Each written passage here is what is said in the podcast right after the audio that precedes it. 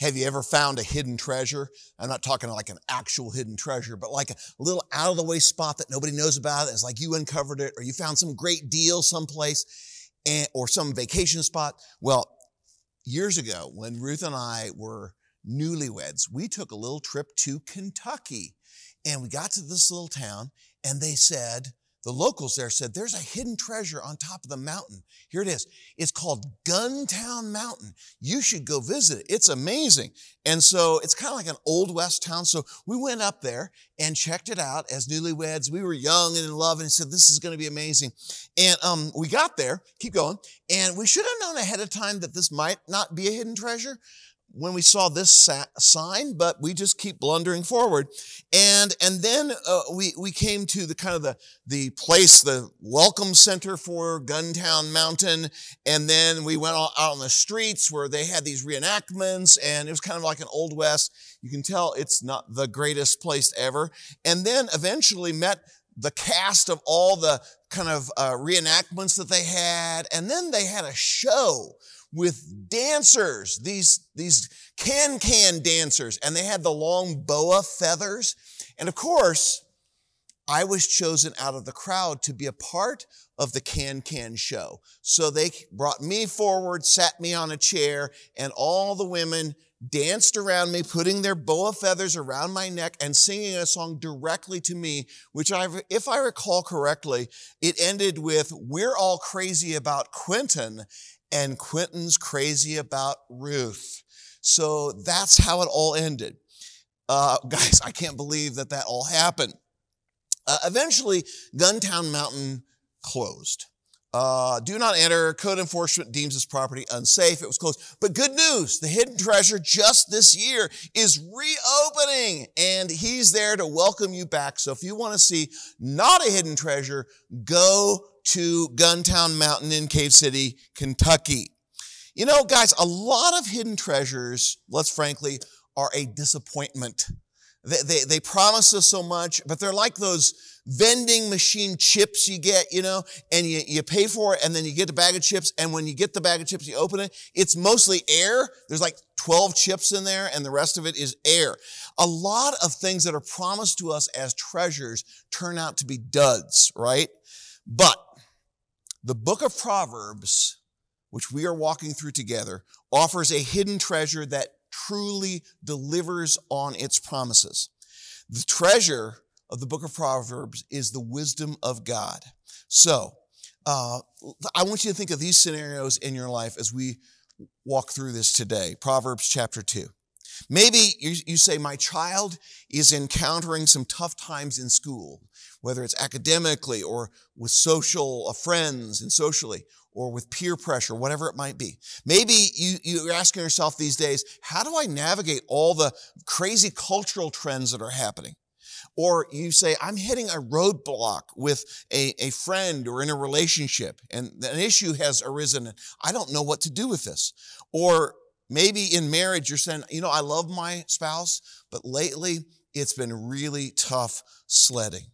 Maybe some of you out there are saying, you know, I'm struggling with anxiety or depression, or I've been going through this really challenging trial lately, and it's wearing me out.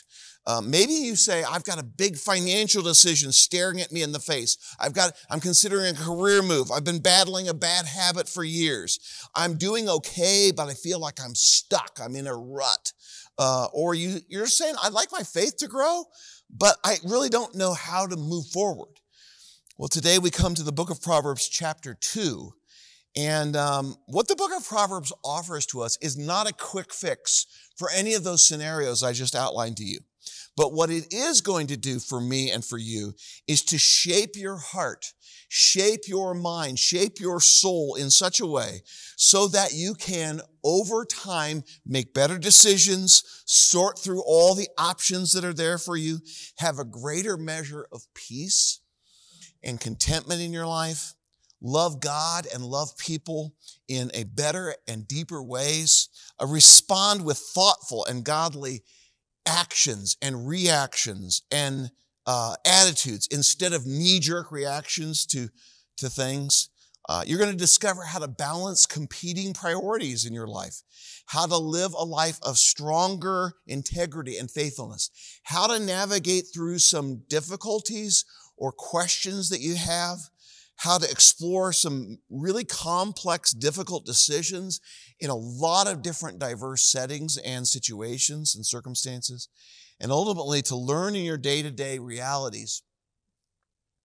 how a daily faith in Jesus Christ and how the Word of God can empower you in every situation you face. It's a holistic approach to life. That's what the book of Proverbs is going to give to us over the months that we're going to study it together. So you're saying, I'm in. How do I get there? How do we find and enjoy the hidden treasure of God's wisdom we've been talking about? Okay, so first step, and there's a little, a little map here we're going to walk you through, is to seek the treasure. You're going to seek the treasure of God's words, and there are four aspects of seeking the treasure of God's wisdom. First one, verse one, my son, if you accept my words and store up my commands within you. Here's the first principle, just be teachable. Be open. He says, well, if you welcome my words, if you will receive it, if you will be teachable, if you will store up my commands within you. What's this mean? To t- cherish, to treasure, to hide it away in your hearts. What you're saying here is, I want God's direction in my life. I am open to change. I am open to new ideas and projects from the Word of God.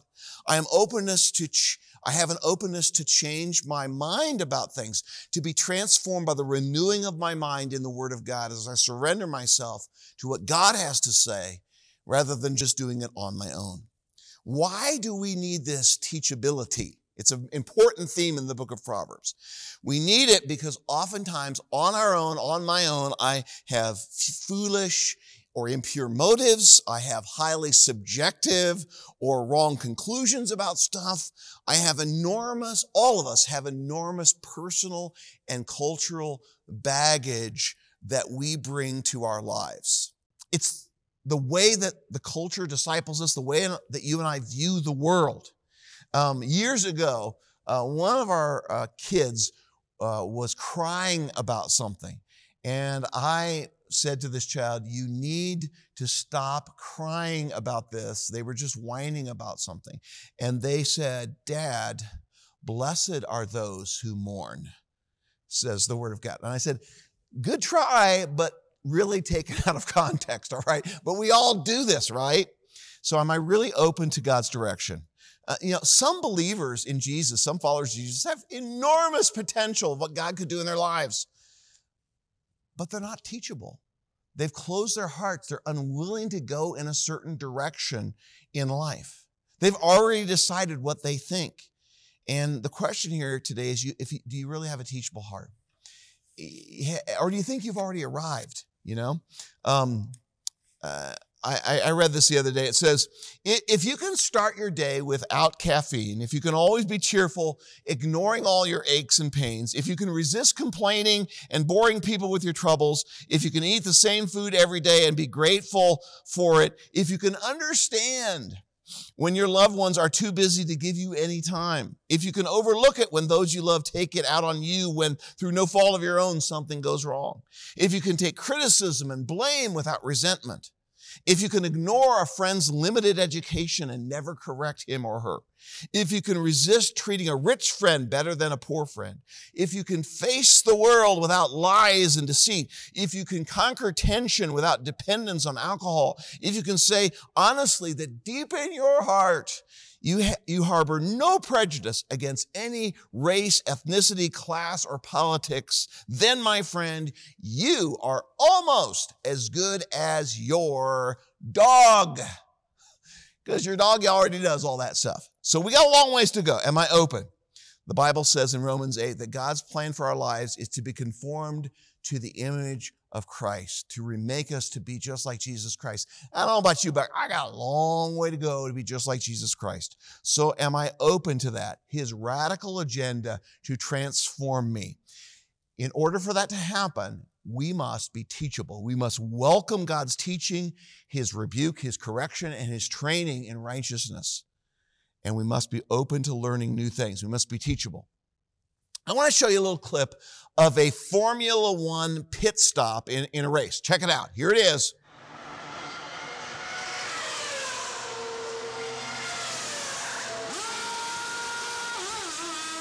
Wow.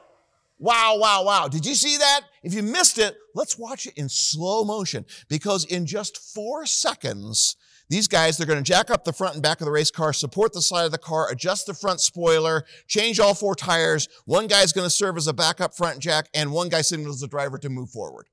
All in four seconds. Why am I showing this video to you? That's a good question. And the reason I'm showing it to you is that Uh, a friend of mine, fellow pastor, Larry Osborne, in one of his books says this statement: what could a team of medical doctors possibly learn from practicing medicine, from, about practicing medicine from a Formula One racing team? If the doctors remain teachable, maybe they could learn a lot, he writes.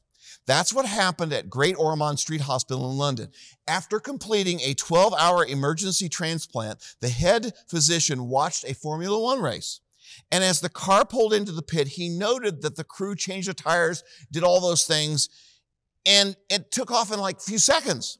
It struck him that it often took thirty minutes for his team of doctors and nurses to untangle and unplug all the wires and tubes and transfer a patient from surgery to I C U. He wondered if a racing team could teach a hospital how to run an emergency room. Imagine the pushback from the trained medical staff when the McLaren and Ferrari racing teams showed up to advise them on how to improve their emergency services. After all, what did they know about surgery or patient care? Nothing. But what did they know about speeding up complex processes? Everything. As a result, after visiting with the Formula One racing team, the hospital staff initiated cha- major changes, including better training, new procedures, a step-by-step check- checklist covering each stage of the handover, a diagram so that everyone knew their exact physical position as well as their precise task. It almost cut in half the handover errors that they had been experiencing. The hospital team's problems were solved by a group of people who knew nothing about the practice of emergency room medicine. But the Formula One's team's expertise allowed them to easily spot what the hospital tribe had missed. And the medical team had the humility and the teachability to learn from outsiders. I share all that with you because there's a lot of people who don't think the Bible has anything to teach them about real life, about their workplace, about their family, about this or about that. They just don't think that they, they aren't teachable. That's for the church. That's for Sunday. That's for wimps. That's for weak people. That's for religious people. That's for unintelligent people. And I say to you, no, it's for teachable people. For humble people, open people, sincere people, sensible people, real people, real life. And if we, during this series, can be open to the teachings of a three thousand year old book from the wisest man in the world, according to God, we might just learn something. In fact, we might learn a lot. So open your heart. Be wide open for whatever God wants to teach you through His Word. Verse two. Listening closely to wisdom and directing your heart to understanding. Here's the second principle. Not only be teachable, but be intentional. He says, listening closely to wisdom. It's literally bending your ear or stretching your ear, making a conscious step to open up your mind to what God has to say, directing your heart, inclining your heart to understanding from the Word of God, bending in His direction. So we intentionally take steps to open ourselves up. In other words, this is not a passive process where we just kind of wait for God. We bend our ears, lean into God. We're anxious to learn. We're intentional. We take intentional steps to receive wisdom from God. We have a plan of action. We make choices that keep our ears open to hearing God's wisdom. We start the day by directing our hearts toward God. We keep this heart direction throughout the course of the day. Now, the enemy of finding hidden treasure, God's wisdom, is passivity. It's just letting life kind of come to us and not really seeking out God's wisdom. It's passivity. In that regard, many of the things that we spend our time doing are very passive. One of the more notable ones is social media. How many times have you or I found ourselves just kind of scrolling and we're just letting it happen to us? We have no particular purpose for what we're looking for. We're just kind of letting it take, take over. And I get that, and that can be sort of entertaining or enlightening or whatever, but too much of that isn't good. Brett McCracken is an author and a pastor who has written an incredible book called The Wisdom Pyramid. And in this book, he, he, he patterns it after the food pyramid that basically says you can't just eat dessert all the time. You have to have good food. And he, he lines it out and he gives some detail in this. Let me, let me line it out to you. He starts, he says, the foundation, your main meal of how you're taking wisdom begins with the Bible. That's our daily bread. Where that's the that's the majority of what we're taking in every day. We're making sure that that's that's priority. And then the second one is is our local church and the tradition of of Christians who've walked with God through the ages. Here we we we we spend time in worship. We we we're around wise people in physical place and proximity. We join a life group. We learn from others.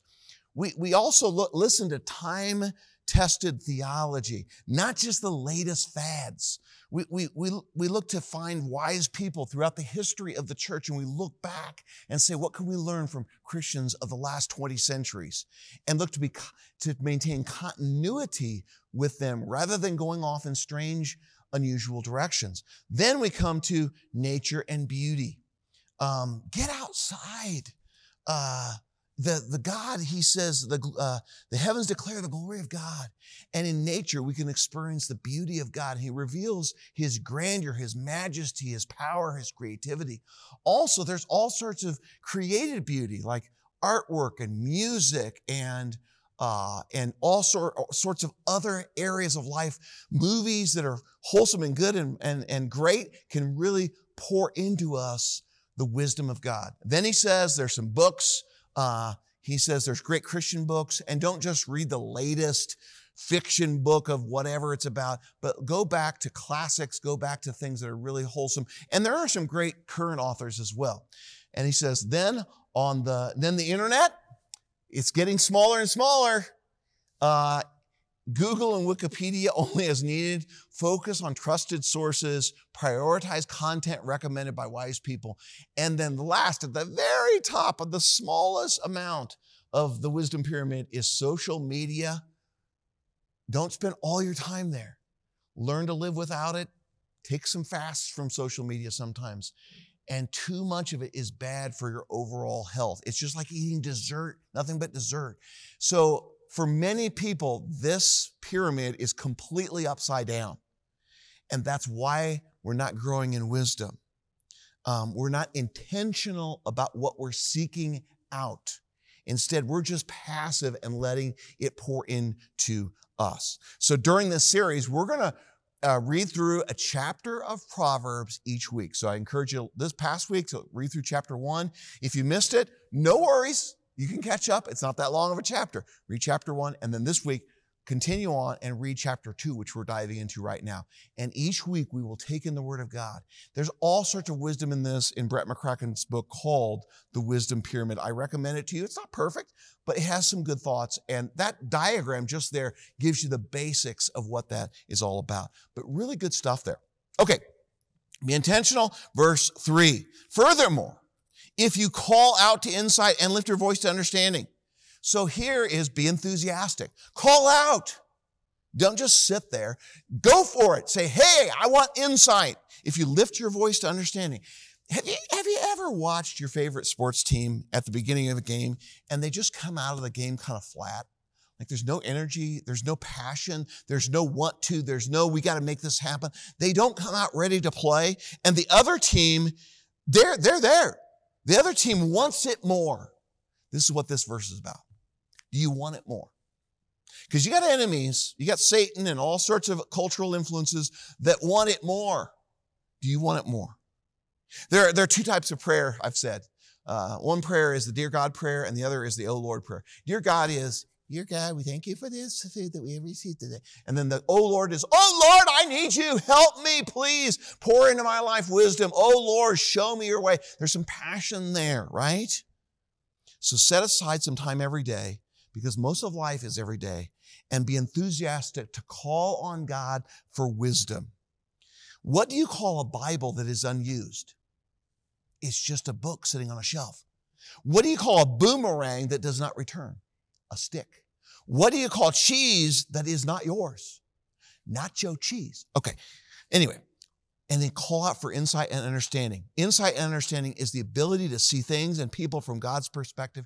It is the heart knowledge of how to live a godly life. If you're enthusiastic about calling out for wisdom, enthusiasm will find a way. Indifference will find an excuse. There's always something else to do. But if you're enthusiastic about pursuing this wisdom, you will find a way. You'll find a way to read chapter Proverbs chapter two this week. You'll find a way to gather with other believers in worship and a life group. You'll find a way to do all these things that are going to add to the wisdom that you have. And some of you are saying, I get all that, but man, I, my my life is a jumble, and I'm really busy, and and I'm not, honestly, maybe you're, I'm not that excited about this right now. I want to encourage you to pray this prayer. Lord, please give me more passion. I want to, want to. I want to, want to. But I'm not there right now. Can you increase my enthusiasm for true wisdom and understanding? And if you pray that prayer, I believe that God's going to begin to stir in your heart more enthusiasm and passion for his wisdom. Verse four, and if you seek it, God's wisdom, like silver, and search for it like hidden treasure. So here's the fourth principle, is that you need to be hardworking. Hardworking. Searching for silver and for hidden treasure is not a passive activity. It is hard work, and there's you're going after it. It takes a lot to dig up hidden treasure. It takes a lot to find it. Um, and our whole culture is like telling you it's not worth it. Don't spend your time pursuing your own spiritual growth. Don't do it. I don't know if you, any of you guys have ever seen the movie, Oh Brother, Where Art Thou? Incredible music, a funny movie, but there's one scene in a movie theater. If you haven't seen the movie, it won't make any sense to you, but there's a character who tells the main character, George Clooney, not to do something. Check out what he says. Do not seek the treasure. And I just feel like our culture is constantly telling us, do not seek the treasure. Don't seek God. Don't seek the word of God. Don't seek the wisdom of God. Do not seek the treasure. But we push back against that. Instead, we say, I'm going to seek God's way with eagerness and with effort. I'm going to look for it. I'm going to search for it like hidden treasure. I, I, this requires some effort on our part to have the wisdom of God.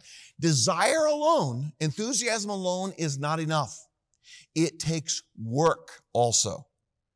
It requires effort. And there are many, many wannabe Christians who never get there because they're not w- willing to put in the hard work it takes to acquire wisdom, all right? Um, the fact is we don't normally coast to victory. It takes pedaling, and sometimes it's uphill. We don't just coast our way there. Now, I want to tell you a story. Um, there was once a ship on the seas, just sailing just outside of uh, the coast of North Carolina. It was called the S S Central America. And in eighteen fifty-seven, a hurricane hit the coast, actually South Carolina, and uh, the side wheel steamer went down in this hurricane. Um, sadly, four hundred twenty-five people lost their lives. But also on this steamer was twenty-one tons of gold from the California Gold Rush. It was the largest collection of lost gold in American history. It actually set off a global financial panic when it was lost at sea. And that gold remained at the bottom of the ocean, a true hidden treasure, from eighteen fifty-seven until in nineteen ninety-eight, this man, his name is Tommy Thompson, at the age of sixty-two, made history when he discovered the sunken S S Central America, also known as the Ship of Gold.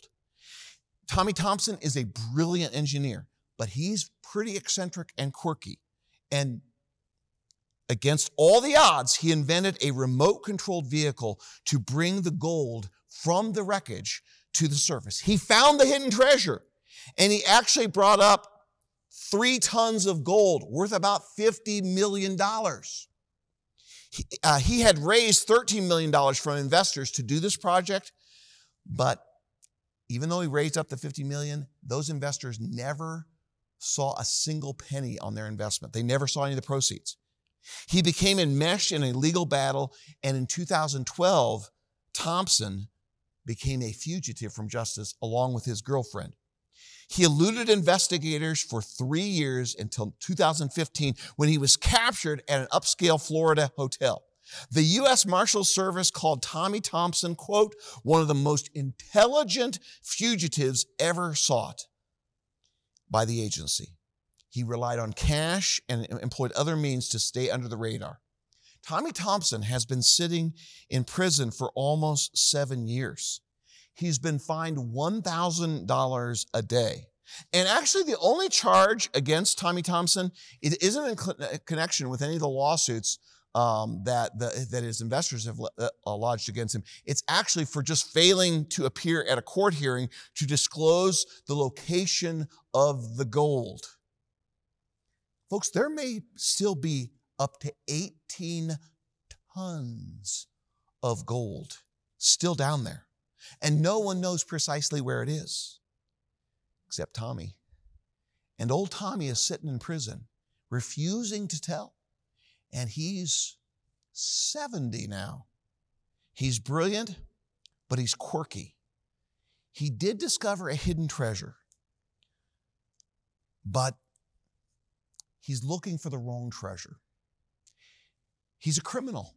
He's expended his whole life, and now he's rotting in prison for this pursuit of something that everybody wanted. But now it's, it's cost him his, his livelihood. It's cost him his freedom. This search has cost him everything. Verse five says, when you search for God's wisdom, eventually you will find the hidden treasure. He says, verse five, then you will understand, and here's the treasure, the fear of the Lord. And you will discover the knowledge of God. To know God, to actually know the true, the living God, revealed in His Son, Jesus Christ, you will actually come to know Him. And here's the treasure. The first part of it is a stronger walk with God. Now, a lot of people don't value that treasure. They think eighteen, twenty-one tons of gold at the bottom of the sea is way more valuable than anything they could have with God. But imagine the one who created the seas, the one who created the earth, the one who created the universe, the one who loved us so much, He sent His one and only Son to die for us. You could know Him personally. You could understand the fearing Him and knowing Him. That would enrich, says Book of Proverbs. That is what's going to change and, and, and dramatically alter the course of your life. Our culture is swamped with information, but we don't see a corresponding measure of wisdom. The fear of the Lord is the beginning of wisdom, he says. We saw that in, in here. And here we say, when you pursue wisdom, you'll, you'll discover this. It's, it's cyclical. It's like you discover the fear, you pursue the fear of the Lord, you take Him seriously, and then you discover the wisdom, and then you understand how great God is, and it keeps going on and on. You cr- create a stronger walk with God. There was a business leader by the name of Adam Bryant. He's written many books. He's the C E O of a very successful business. And in an interview, he talked about what I call, what he calls the get it factor. And the interviewer asked him, in the informa- in this information bloated age, many leaders are swamped with data. In what ways can they gain meaningful experience in quickly grasping the conceptual essence of the issues? What you call a high get-it factor. And Adam Bryant answered this way. It is a discipline, and it is a habit of mind that can and should be practiced. It requires a kind of passionate curiosity and relentless seeking. When faced with a new issue or challenge, you ask yourselves, why is this important? Why? What is the underlying theme? What are the consequences that people might not appreciate? What are the three most important insights for somebody who is learning about this? That is great wisdom for business, but it also applies totally to the rest of our lives, to our spiritual growth. there is a get it factor. And he says, when you pursue, when you really go after the wisdom, eventually you get it. It begins to dawn on you how great and mighty and awesome God is. And you begin to get it. It takes time. This is a lifetime experience. But we understand the fear of the Lord, the knowledge of God that keeps us humble and lets us know, I'm not in charge of life. There is a mighty God who has got great things for me, and I pour my life into pursuing him. Remember what we said the fear of the Lord did? We had a little, um, we had a little acronym for this. And we said, ultimately, the fear of the Lord is what? The fear of the Lord is, uh, let's see. The fear of the Lord is taking God seriously by consistently saying yes to him. Fear of the Lord is taking God seriously, not cringing terror, not going and hiding away from him, but consistently saying yes to him, respecting him. The fear of the Lord is uh, the beginning of wisdom. And we said this acronym, F E A R. And what did we say that meant? For every area of life, I respect God. That's what we're saying.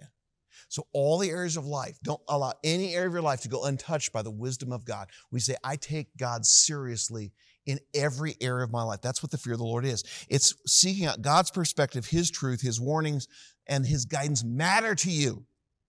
God's care and love and justice and forgiveness and righteousness and goodness and greatness matter to you. They're important to you. You know, I used to think that living in the fear of the Lord was kind of like driving down the street while watching the police officer in my rearview mirror. And I was like, oh, I better not mess up here. I better not go too fast. But in reality, using that same kind of idea, it's driving down the road, and maybe I'm a, I'm a teenage, brand new driver, and I suddenly see in the rearview mirror, my dad's back there. And I'm going to watch what I'm doing. I'm not going to speed because my, my dad's back there or my mom or whoever. But th- whoever's back there loves me too. It's not just that they're checking up on me. They just happen to come there. But I, I'm, I am watching what I'm doing, but I'm also knowing that they want my best, that, that they, they want me to be safe and secure, that, that, that they've been doing this a lot longer than I have, and that there's, there's this care and concern and, and love and mercy there too. They're not out to get me. They're not out to catch me. They're out to coach me. They're out to love me. And that's the fear of the Lord. The fear of the Lord means we live our life with our Heavenly Father always in view. We live in his presence always. We glance up and we see him, his brilliant holiness, but we also see his love and his care and concern for us. Our response, the fear of the Lord, is this beautiful blend and mix of respect and awe for God and appreciation and knowledge that he loves us. He's crazy about us and he wants the best for us. Taking God seriously by consistently saying yes to him. So the fear of the Lord is not merely self-help tools or pithy inspirational quotes. That's not what Proverbs is about. It's about an entire way to approach your life, to have Jesus Christ as the very center and foundation of everything that you do, and to reorient your entire way of thinking and living with your faith relationship to Jesus in the foundation of everything. And the where the place that you begin with that is by trusting in him. Have you ever come to faith in Jesus, true faith? And not just that you believe that he exists or that you knew that he died on the cross, but that he loved you. He gave himself for you. He died on the cross for your sins. He rose from the dead. He's alive today, and he's offering to you life everlasting and life abundant now. He wants the best for you. Have you taken that step of faith? He's offering life to you. He's offering wisdom to you. And when you take that step of faith, and if you have taken that step of faith, then you ask God to begin to pour into you his wisdom, his goodness. And you say, I respect you in all areas of my life. I call you Lord, and that means I follow you in everything I do. That's when you're going to find the treasure. Another aspect of finding this treasure is verse six. For the Lord gives wisdom, and from his mouth come knowledge and understanding. This means you're going to get real guidance for life from God. These words that God is giving to us and that are in this verse here, wisdom, knowledge, understanding, they're not about you becoming intellectually superior to other people or being a nitpicking person that just catches people in their little theological errors that you imagine them to have, or becoming a spiritual cop where you're better than other people and you're writing tickets for anytime you think somebody steps out of line or is, is going against what you think the Bible is teaching. No, no, no, no, no. It's to make us humble. And really the word wisdom is not just about head knowledge and heart knowledge, it's about skills. It's about skills in living a rewarding, honorable, and fulfilling life. In um, the book of Exodus, it says that God gave wisdom to some artisans to be able to craft beautiful artwork for the temple, for the, for the excuse me, for the um, tabernacle of God. And so it was pouring into them knowledge, not just to have it up here, but to be able to create beautiful things. And that's what God wants in our lives too. He wants us to have that. You know, Job in the Bible is a man who suffered a lot and learned a lot.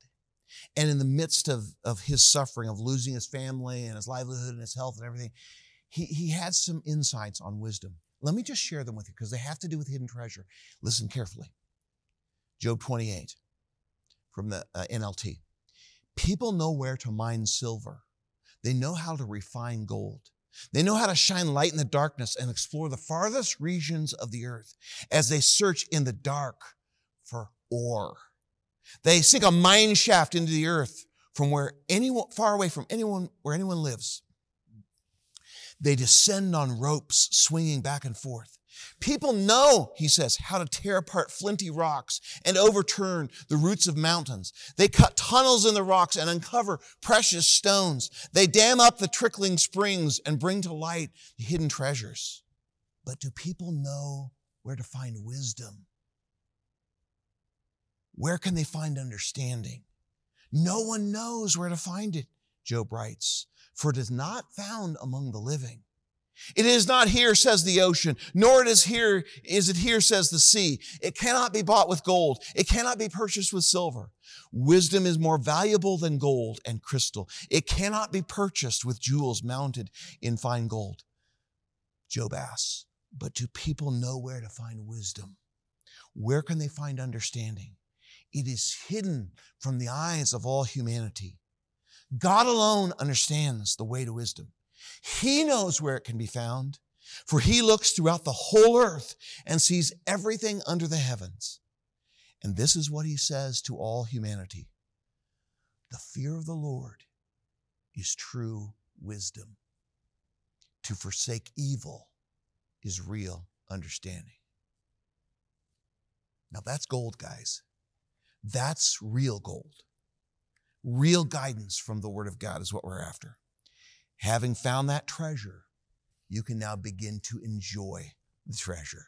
Because when you find it, you begin to experience it in real life. And this is, this is a day-by-day thing. It happens gradually over time, sudden. Sometimes there are big moments of insight and aha moments, but a lot of it's just a gradual accumulation of wisdom over the years. Then you can begin to enjoy the treasure. He says, verse seven, for those who find this treasure, he stores up success for the upright. He's a shield for those who live with integrity. First thing you can enjoy is genuine success. Success, the word here means good results, healthy, life-giving wisdom, abiding, lasting success in life.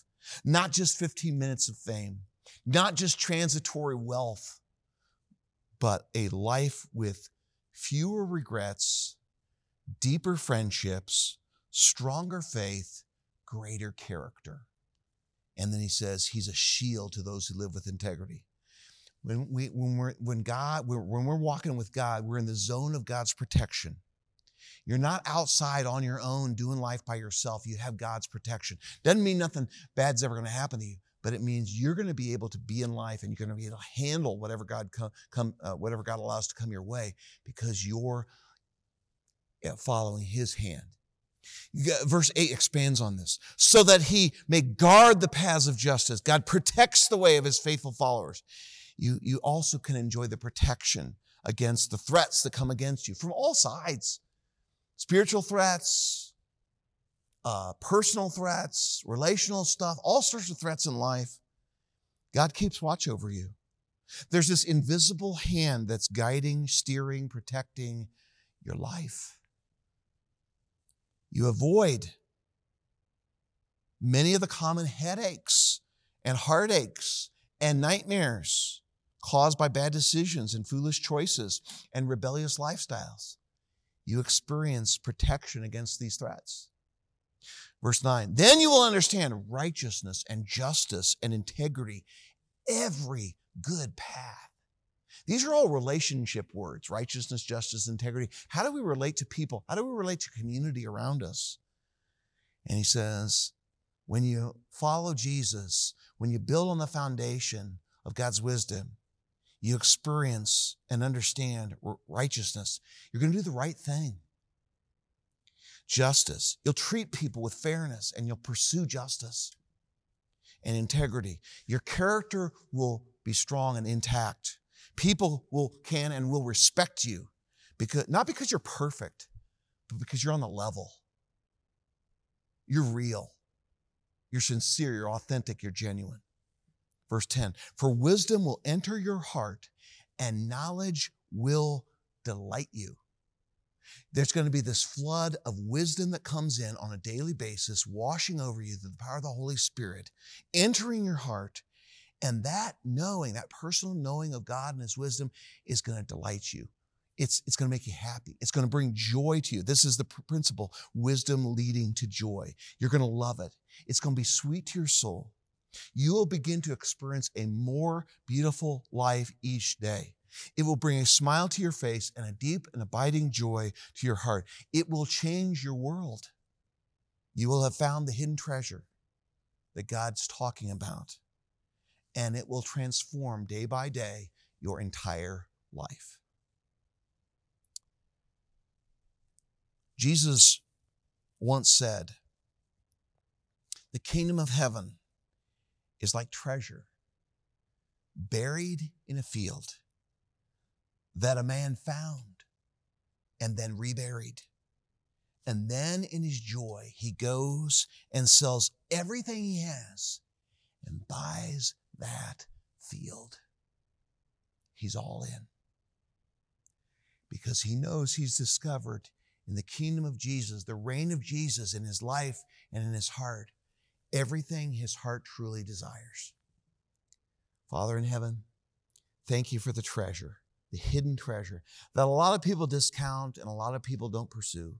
But thank you for this reminder and this revelation in the words of Solomon that it's worth pursuing, it's worth seeking, it takes effort, but we call out for wisdom, we cry aloud for understanding, and we seek it. And thank you, Lord, that as we do so, in all the different areas of life, that you will help us to not only find it, but to enjoy it. God, speak to each person today and show them the nugget of wisdom that you wanted them to take away today, so that they take away from this message the one thing that's going to be transformative and life-changing. And I ask all these things in Jesus' strong name. And everybody said, amen. God bless you. Have a great week ahead.